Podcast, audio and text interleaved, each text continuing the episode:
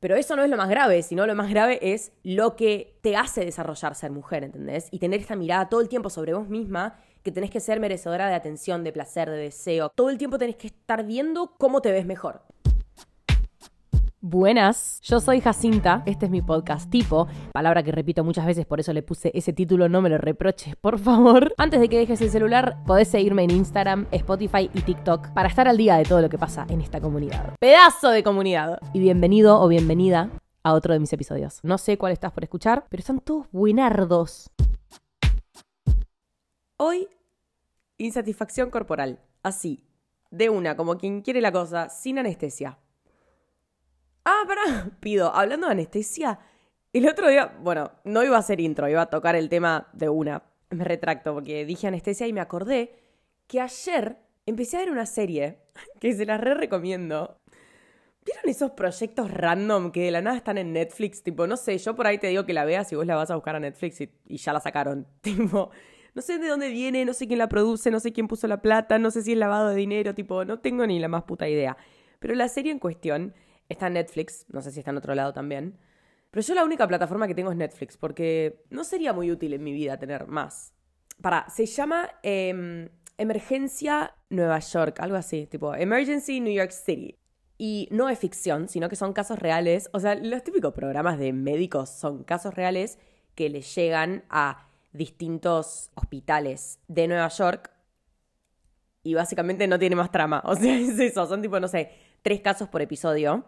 Algunos son más tristes que otros, debo decir, como que hay unos que son medio fuertes. Como que me dejaron replanteándome mi vida, creo. Me dieron como una buena cachetada de realidad. De decir tipo, ay, boludo, tipo, ¿qué si voy mañana al médico y tengo un tumor en la cabeza? Ubicás como, qué flash esas cosas que damos por sentado. No sé, como que terminé de ver la serie y me dio ganas de, no sé, ir a abrazar a gente que quiero, como que... Bueno, pero no importa, la cuestión es que la serie está buenísima porque el cuerpo, y justo hoy que vamos a hablar del cuerpo, ¿no? De insatisfacción corporal. El cuerpo es algo que yo tengo tan...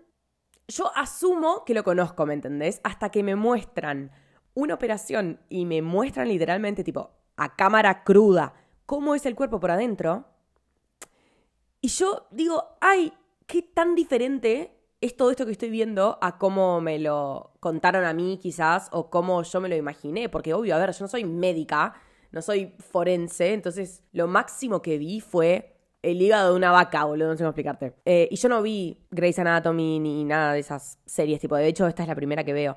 Y me sorprendió un montón, tipo, vi cómo trasplantaban un riñón y dije, ¿qué carajo? bueno, no sé, está siendo muy divertido, como que estoy aprendiendo mucho. Tipo, no, no, yo me quedé choqueada, ¿cómo te explico que casi sueño con el riñón? No es de impresión el shock, sino es de decir tipo, wow, yo para nada me imaginaba que mi intestino se veía así, ¿me entendés? No sé, es re loco sobre algo que asumimos que tenemos tanto conocimiento. De hecho, no, boludo, tipo, si no estudiaste medicina y nunca en tu puta vida viste una serie o nunca viste una operación o lo que sea, lo más probable es que te estés imaginando las cosas de una manera que no son. No sé, el típico dato eh, de que adentro del cuerpo está todo oscuro en realidad. Eso a mí me voló la cabeza, tipo, perdón por ahí. Quizás sé muy poco de medicina, o sí, esto, como que no vi Grey's Anatomy. Posta, tipo, la mayoría de mis amigas saben un montón de cosas por Grey's Anatomy. Esa es la educación de hoy en día. Eh, bueno, el cuerpo, claro, tipo, por adentro está oscuro. O sea, ahora mis cosas, adentro mío, tipo, mis órganos, están oscuros, ¿entendés? No hay luz. No, hay, no es tipo como los libros de biología, ¿entendés? Está todo oscuro. Ay, no sé, a mí me parece una locura. Volviendo a lo que me sentó hoy aquí. Hoy me divertí hablar de insatisfacción corporal. Todo esto porque siento que mi cerebro últimamente se estuvo nutriendo mucho de un podcast que les recomiendo escuchar si es que tienen cierta mm, cierto interés o conexión o sensibilidad con el tema con este tema de tipo insatisfacción corporal, pero el podcast también habla de mm, trastornos alimenticios o tu relación con la comida. Bueno, no importa, chico, me lo recomendó mi psicóloga, así que está, aprobado para el que quiera escucharlo. Quizá te parece un embole. Se llama ¿De qué tiene hambre tu vida? Y nada, creo que últimamente como que lo estuve escuchando mucho y uno no se da cuenta, pero inconscientemente mi cabeza como que el último mes, ponele, tipo, se alimentó de eso y no es casualidad que hoy me surja hacer un episodio de insatisfacción corporal. así con todo. O sea, cada tema que viene acá es porque posta mi cabeza antes lo estuvo tipo amasando. Como tu cabeza amasa otro tipo de temas, solo que quizás no sacas un episodio a la semana, entonces tipo no lo plasmas ahí. Pero se trata mucho de, de eso, como con qué alimento mi cabeza, no literalmente comida, sino con qué contenidos o lo que sea, alimento a mi cabeza y entonces como resultado, ¿qué produce mi cabeza? Cuestión hoy, insatisfacción corporal. Creo que nosotros estamos inmersos en una cultura. Es una frase que odio. odio decir la sociedad, la humanidad, la cultura. Tipo, son conceptos tan vagos. Por más de que parezcan reabarcativos, para mí son una verga. Pero bueno, hay momentos en los que no sé cómo decirlo de otra manera. Odio los conceptos que generalizan, tipo, todo el mundo. Vivimos en una sociedad que. Tipo, odio esa frase. Pero no tengo reemplazo, no sé cómo decirlo, sino. Em, a ver, voy a tratar de reformularlo. Siento que en el último tiempo. Escuchate esta. Siento que en el último tiempo. La mayoría de nosotros fuimos educados con la idea de que el cuerpo es algo para modificar todos nacemos de alguna manera, o sea, todos tenemos un cuerpo, una altura, un peso, un color de piel, un tipo de labios. Yo no tengo, por ejemplo, un tipo de labios. Eh, las cejas nos crecen de determinada manera y tenemos un color de pelo, etcétera, ni idea. Todos nacemos de, de una manera, en eso estamos de acuerdo. Y en lo que también estamos de acuerdo es que a lo largo de nuestra vida, obviamente que depende, depende de vos, de tu vida, de tus exigencias, de tu personalidad, lo que sea, pero es como que todos buscamos tender hacia el mismo ideal. Y esto de muchas maneras, o sea, no solo físico, también hay un ideal moral, ponele, tipo un ideal ético, de ser honesto, de ser buena persona, de ser solidario, ni idea, dar ayuda, tipo donar tapitas de plástico al hospital, ni idea, como que hay distintos ideales que uno puede tener y uno de ellos, y uno bien grande, es el físico. Claro, ¿qué pasa? No sé, es como que nosotros nacemos con la idea de que, de que el cuerpo es para modificarlo. Y coincidentemente, o sea, oh, qué casualidad, estoy siendo sarcástica, que como todos nos imaginamos ese ideal es igual, ¿entendés? O sea, todos coincidimos en cómo deberíamos vernos. No importa si después, a partir de eso, accionás o no, ¿entendés? No importa si después, a partir de eso, vas y haces ejercicio, o vas y haces una dieta, o vas y usas ácido hialurónico en la cara. Tipo, no importa si accionás o no, pero de alguna manera todos coincidimos wow, casualmente, en que todos queremos tener el cuerpo de la misma manera, o todos quisiéramos tener el cuerpo de la misma manera. Y eso claramente que es por, por todas estas expresiones de mierda que dije al principio, cultura, sociedad, em, educación, capitalismo también. Bueno, ahora, ahora vamos a entrar. Me encanta que yo hablo del capitalismo como si fuese tipo, tengo un doctorado en Harvard. no lo tengo, de hecho, viví toda mi vida en Argentina. Pero resulta igual de parecido a esto que un par de veces ya lo hablamos, tipo, la, casualidad de que todos quieran casarse en sus 20, ¿entendés? O casi 30, tipo una cosa así. Que todos coincidamos en que ciertas cosas las queremos hacer en cierto mismo momento.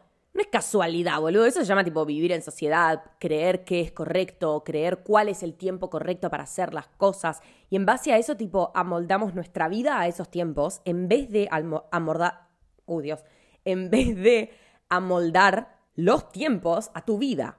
Nosotros nacemos de alguna manera y queremos hacer que nosotros encajemos en las formas que la sociedad ya tiene, en vez de ser un poco más compasivos y adaptar lo que la sociedad nos ofrece a nosotros, a cómo nos sentimos en el momento, a qué estamos experimentando en el momento. No sé, viste, a veces la sociedad es tan cruel. Digo, hay pendejos que por ahí salen del colegio y están tipo perdidos y deprimidos y la sociedad les dice que tienen que ir a la facultad. Bueno, esto ya lo sabemos, no sé, no es ninguna novedad. Pero mm, el otro día iba en el auto y una persona, tipo mayor, me preguntó sobre un pariente mío, que es más chica que yo. El que iba en el auto, que era mayor, me dice tipo, ay, ¿y qué onda? ¿Cómo está? Supongámosle que mi pariente, que es más chica que yo, se llama Martu. Ay, ¿qué onda la vida de Martu? Me preguntan. ¿Qué onda? Tipo, ¿cómo está? ¿Qué está haciendo? No sé qué. Yo tipo, uy, ni idea. ¿Qué mierda se dé la vida de Martu? Bueno, no, sí, Martu está bien. Em, está haciendo ni idea, clase de cocina, no sé qué garcha le dije. Le dije algo que era real igual. Sí, no, Martu está bien, no sé qué. Ay, ¿qué onda? ¿Y ya está terminando el colegio? Sí, sí, Martu, tipo, ya está por terminar el colegio. Ay, ¿qué onda? ¿Sabe a qué va a dedicar su vida? Me pregunta. ¿Vos te pensás que Martu con 17 años sabe que va a ser el resto de su puta vida? yo me quedé tipo, ay, wow, tipo, qué grande es la presión, pobre Martu, tipo, qué suerte que yo ya pasé por esa etapa y de hecho, tipo, no sé, sigo sin saber qué voy a hacer de mi vida, qué sé yo. Hoy cuando la gente me pregunta del futuro, tipo, no estás prestando suficiente atención al presente. Cállate. Cuestión, nada, ¿sabes qué va a hacer Martu el resto de su vida? Me pregunta, yo tipo... Eh, ¿Sabes qué? Yo dije, no voy a entrar en discusión. Sí, Martu quiere ser chef. No sé qué verga le dije. Sí, Martu quiere hacer no sé qué chota. Pero digo, wow, qué qué grandes y fuertes siguen siendo las presiones hacia niños o adolescentes, adolescentes, adolescentes. Adolescentes de esa edad que tienen que, no sé, este tipo, decidir qué van a hacer el resto de su vida. Como si Martu, tipo, no sé, tuviese una epifanía a los 17 años de tipo, che, quiero ser tenista profesional. Martu no tiene la más puta idea, gente. Martu no sabe, y está bien que Martu no sepa. No estoy hablando de Martu ahora, tipo, estoy hablando de alguien imaginario, ¿no? Está bien que esa persona no sepa.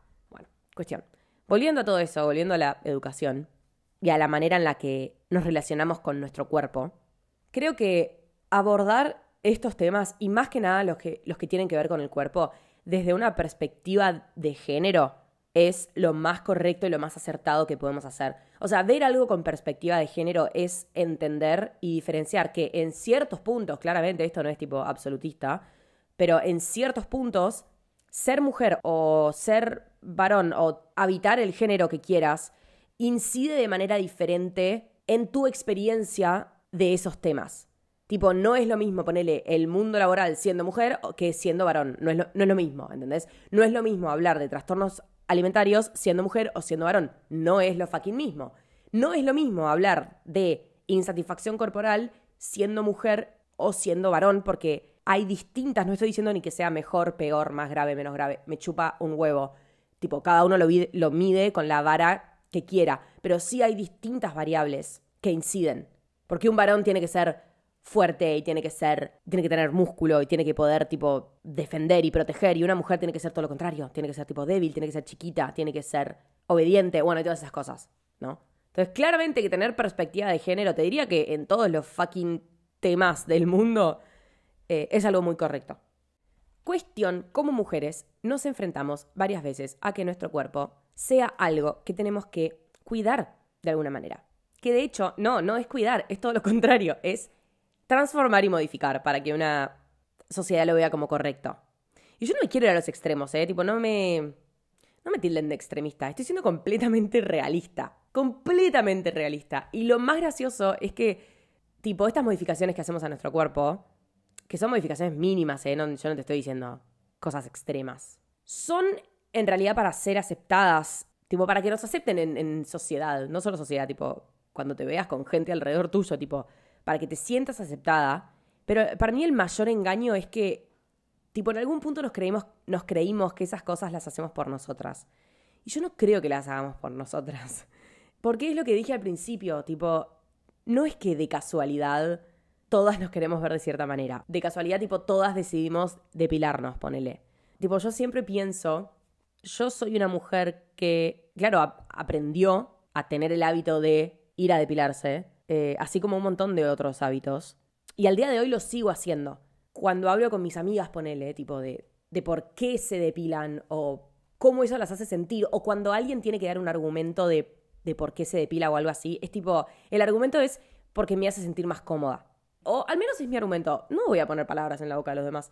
Al menos es mi argumento. Tipo, me hace sentir más cómoda. Claro, boludo, pero esa comodidad, tipo, no es, no es personal, no es interna. Es completamente. O sea, está, está completamente sujeta a la, a la mirada externa, ¿entendés? Porque, ¿qué es lo que me da comodidad? Que el otro no asuma que, tipo, que yo no me depilo, que yo no sé qué. No sé, ni idea. Todas las asumiciones que alguien puede hacer de. que la sociedad puede hacer de una mujer que no se depila, que son todas incorrectas, ¿no? Tipo, esto de. es un crimen. Mientras tanto, los pibes, por supuesto que no se depilan. Por supuesto que no nacieron con ese mandato. Eh, nada, es una locura, ¿no? Porque si no, pregúntate por qué las mujeres en invierno no se depilan. ¿Entendés? O la mayoría, o tipo, dejas pasar más tiempo entre depilada y depilada, eh, tipo, te chupa un huevo las piernas porque total estás con gin todo el día. Ahí se anula, tipo, el argumento que acabo de dar, ¿entendés? Porque si yo me depilase por sentirme cómoda, y que es una decisión mía, entonces en invierno también me estaría depilando porque también me haría sentir cómoda. Mentira, en invierno, en invierno nos depilamos menos porque el otro no nos ve, ¿entendés? Entonces, no sé, es un poco tipo empezar a desenmascarar estas estas cosas y estas exigencias que posta como mujeres tenemos, que obvio que los varones tienen y tienen otras y a veces coinciden y a veces no, y a veces son más y a veces son menos, más graves, lo que carajo sea. Pero yo soy mujer y no puedo hablar por otras cosas. Bueno, continuando, hay un montón de esfuerzos que nosotros hacemos para ser merecedoras de deseo o de atención y nos pasamos un montón de tiempo esforzándonos por tener un cuerpo que quizás no es nuestro, que no nació así, que, o sea, es un ideal colectivo en realidad. Deseando tanto algo que, algo que por default desea todo el mundo, un cuerpo flaco, alto, rubio, eh, no sé, con pecas, con ojos, con labios, tipo, bueno, no sé, todo eso ya lo sabes, ya sabes cuáles, tipo, cuáles son los estereotipos de belleza. Deseando un ideal colectivo, anulás completamente, tipo, le pegas un tiro a tu originalidad. Es como que la matás. Matás tu esencia, básicamente. Esa es la lástima de estar queriéndonos parecernos todos a lo mismo al mismo tiempo. Terminamos como todos siendo clones que literalmente hace un segundo tipo le pegaron un tiro a su originalidad porque la dejaron de tener, tipo perdés tu, tu esencia. En este caso estamos hablando más de lo físico, pero eso también obvio que repercute en el terreno tipo de tu personalidad, porque te adaptás, como que borrás las partes tuyas que no coinciden con lo que deberías ser. Lo borrás porque tipo tenés ciertas pistas en tu día a día que te van diciendo que eso está mal, ¿entendés? Que tipo, que estás gritando mucho, que estás compartiendo mucho tus sentimientos, que le estás diciendo a una persona que la más, pero lo estás diciendo de más, que estás yendo muy rápido en un proceso de tipo tener em, una cita con alguien, tipo empezar a salir con alguien, estás yendo muy rápido, estás siendo muy tímida, estás haciendo cosas que no le corresponden a tu género, como jugar al fútbol o jugar al rugby o lo que carajo sea. Como que la sociedad te va, a ir, marcando qué es lo que estás haciendo bien y qué es lo que estás haciendo mal en relación a tu cuerpo y y a tu género, ¿no? Y uno de eso, lamentablemente, va aprendiendo. Pero tipo inconscientemente, ¿entendés? No sé, yo cuando era pendeja, a mí nunca en la puta vida me dieron una pelota para jugar al fútbol, pero no lo hicieron de malos, tipo mi mamá y mi papá son, tienen la cabeza más abierta que vi en mi vida. Pero aún así, a uno le dan otras cosas. A uno le, le van acercando otras cosas y otras posibilidades. Y entonces, tipo, de, de pronto ser mujer te deja exenta de desarrollar un montón de cosas. Pero eso no es lo más grave, sino lo más grave es lo que te hace desarrollar ser mujer, ¿entendés? Y tener esta mirada todo el tiempo sobre vos misma, que tenés que ser merecedora de atención, de placer, de deseo. Todo el tiempo tenés que estar viendo cómo te ves mejor. Si me llevo esta remera y no esta, es porque esta me favorece más. Si me llevo esta pollera y no esta, es porque esta me queda más. Tipo, estamos todo el tiempo midiendo con esa vara de mierda, ¿no? Y en el proceso nos hacemos concha, porque estamos insatisfechas. Porque obvio que vos no, o sea, no podés agarrar a todo el mundo y hacer que todos se parezcan o encajen en un mismo molde. Tipo, obviamente que no vas a poder. Y además, y además, una cuestión que creo que es fundamental, de hecho, tipo, esta es la parte más fundamental de todo el episodio, creo. Em, en ese proceso, ¿cómo voy a tratar a mi cuerpo? ¿No? Tipo, ¿cómo lo voy a tratar en el medio? Y esto es lo que digo que escuché en este podcast de, qué tiene hambre tu vida. Hablaba y, o sea, contraponía justamente todo lo que le das a tu cuerpo y todo lo que le pedís a tu cuerpo como si fuese una eh, relación de dos partes, ¿no? Yo le exijo o le pido que me dé todas estas cosas, que ahora las vamos a enumerar, y al mismo tiempo espero de mi cuerpo todas estas otras. Pero lo que pasa es que a veces en esa relación hay un desbalance completo. Hay un completo desbalance porque es como yo estar pidiéndole de más a mi cuerpo y dándole de menos. Como si fuese tipo una estafa, ¿entendés? Sí, como si fuese una estafa. Yo te doy cosas que ni me cuestan y te doy hábitos de mierda, pero te exijo a vos un montón de otras cosas. Tu máximo potencial. Por ejemplo, a nuestro cuerpo le pedimos energía. A veces le pedimos energía de más. Le pedimos que aguante, que no se duerma, que tenga energía, que esté disponible.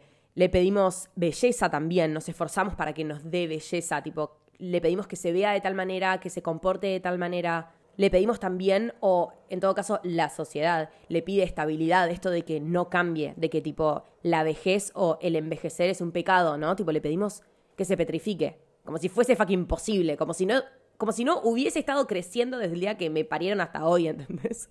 Bueno, le pedimos estabilidad, le pedimos el no cambio y le pedimos también aguantar situaciones emocionales que después tipo no canalizamos por ningún lado tipo, dejamos en el cuerpo algo que quizás nos hizo mal, una situación que nos hizo mal, sin haberla, o sea, sin haberle dado el espacio al cuerpo justamente para que lo deje ir, o para que lo canalice, o para que lo charle, o para que lo, hable con un profesional o simplemente con una amiga tuya o para que lo escribas o para que lo transites. Esas son exigencias, son algunas cosas que le podemos pedir y después del otro lado está lo que le doy. Bueno, ok, si yo le pido todas estas cosas, bueno, ¿qué le estoy dando del otro lado? Como para que esta, tipo, esta relación sea funcional. Es loco y es gracioso porque es como que yo le pido energía, yo le pido que aguante, pero le doy poco descanso. le doy café para que se mantenga despierto. Le doy hábitos que son una mierda, como por ejemplo fumar. Yo no fumo, pero hay mucha gente que fuma y quizás en algún momento de mi vida fume, tipo, no sé, no tengo la menor idea, pero es un hábito, eh, digo, muy característico, ¿no? Nosotros, ¿qué le damos al cuerpo? Le damos malos hábitos, le damos alcohol, le damos droga, le damos autocrítica, que creo que ese es el, sería el peor de los hábitos. Autocríticas que están tan internalizadas que quizás, obvio, tipo, ni las ves. Este podcast que escuché al final de todo, claro, se preguntaba, tipo, ¿cómo esperar que esa relación funcione? Y funcionar con que funcione no me refiero a estar vivo, respirar y poder caminar. Tipo, con funcionar me refiero a cómo te terminás vos sintiendo después de eso, ¿entendés? Porque sí, obvio que te funciona. Obvio que te funciona hacer todas estas cosas. Obvio que vas a seguir vivo. No vas a, morir mañana, ¿entendés? Pero digo, ¿cómo eso repercute entonces en tu autoestima? O en tu grado de insatisfacción corporal o insatisfacción en otros ámbitos de tu vida. ¿Cómo esperamos que el contrato entre lo que le das a tu cuerpo y lo que le pedís a tu cuerpo no se derrumbe intentando funcionar, siendo tan injusto. No hay reciprocidad ni compromiso, ¿entendés? Como, qué sé yo, esto tampoco es un extremo, tipo, no es que, bueno, toda tu vida tuviste esta relación con tu cuerpo. No, puede ser durante una etapa de tu vida o tipo una semana de tu vida o no sé. Es tu tarea amoldarlo a tu realidad y tipo ver cómo eso te influye o no te influye. Pero me parece que es una muy buena pregunta para hacerse. ¿Qué le doy y qué le pido? Y cómo eso, tipo, notar cómo eso repercute en vos. Con eso cierro el tema. Y los episodios que recomiendo que tienen que ver con esta temática que escuches son, por supuesto, imagen corporal, filtros y Photoshop en redes sociales y la cultura de la dieta. Era obvio, o sea, son todos episodios que tienen muchísimo que ver. Bueno, ahora sí, gracias por escuchar. Dígame qué les pareció este episodio. Me encanta ver sus historias en Instagram escuchando tipo y qué están haciendo al mismo tiempo. Me da mucha ternura cuando están tipo pintando, tomando mate, tomando sol. Me fascina. Así que eso, nos vemos en el próximo episodio. Te quiero mucho, cuídate. Chao.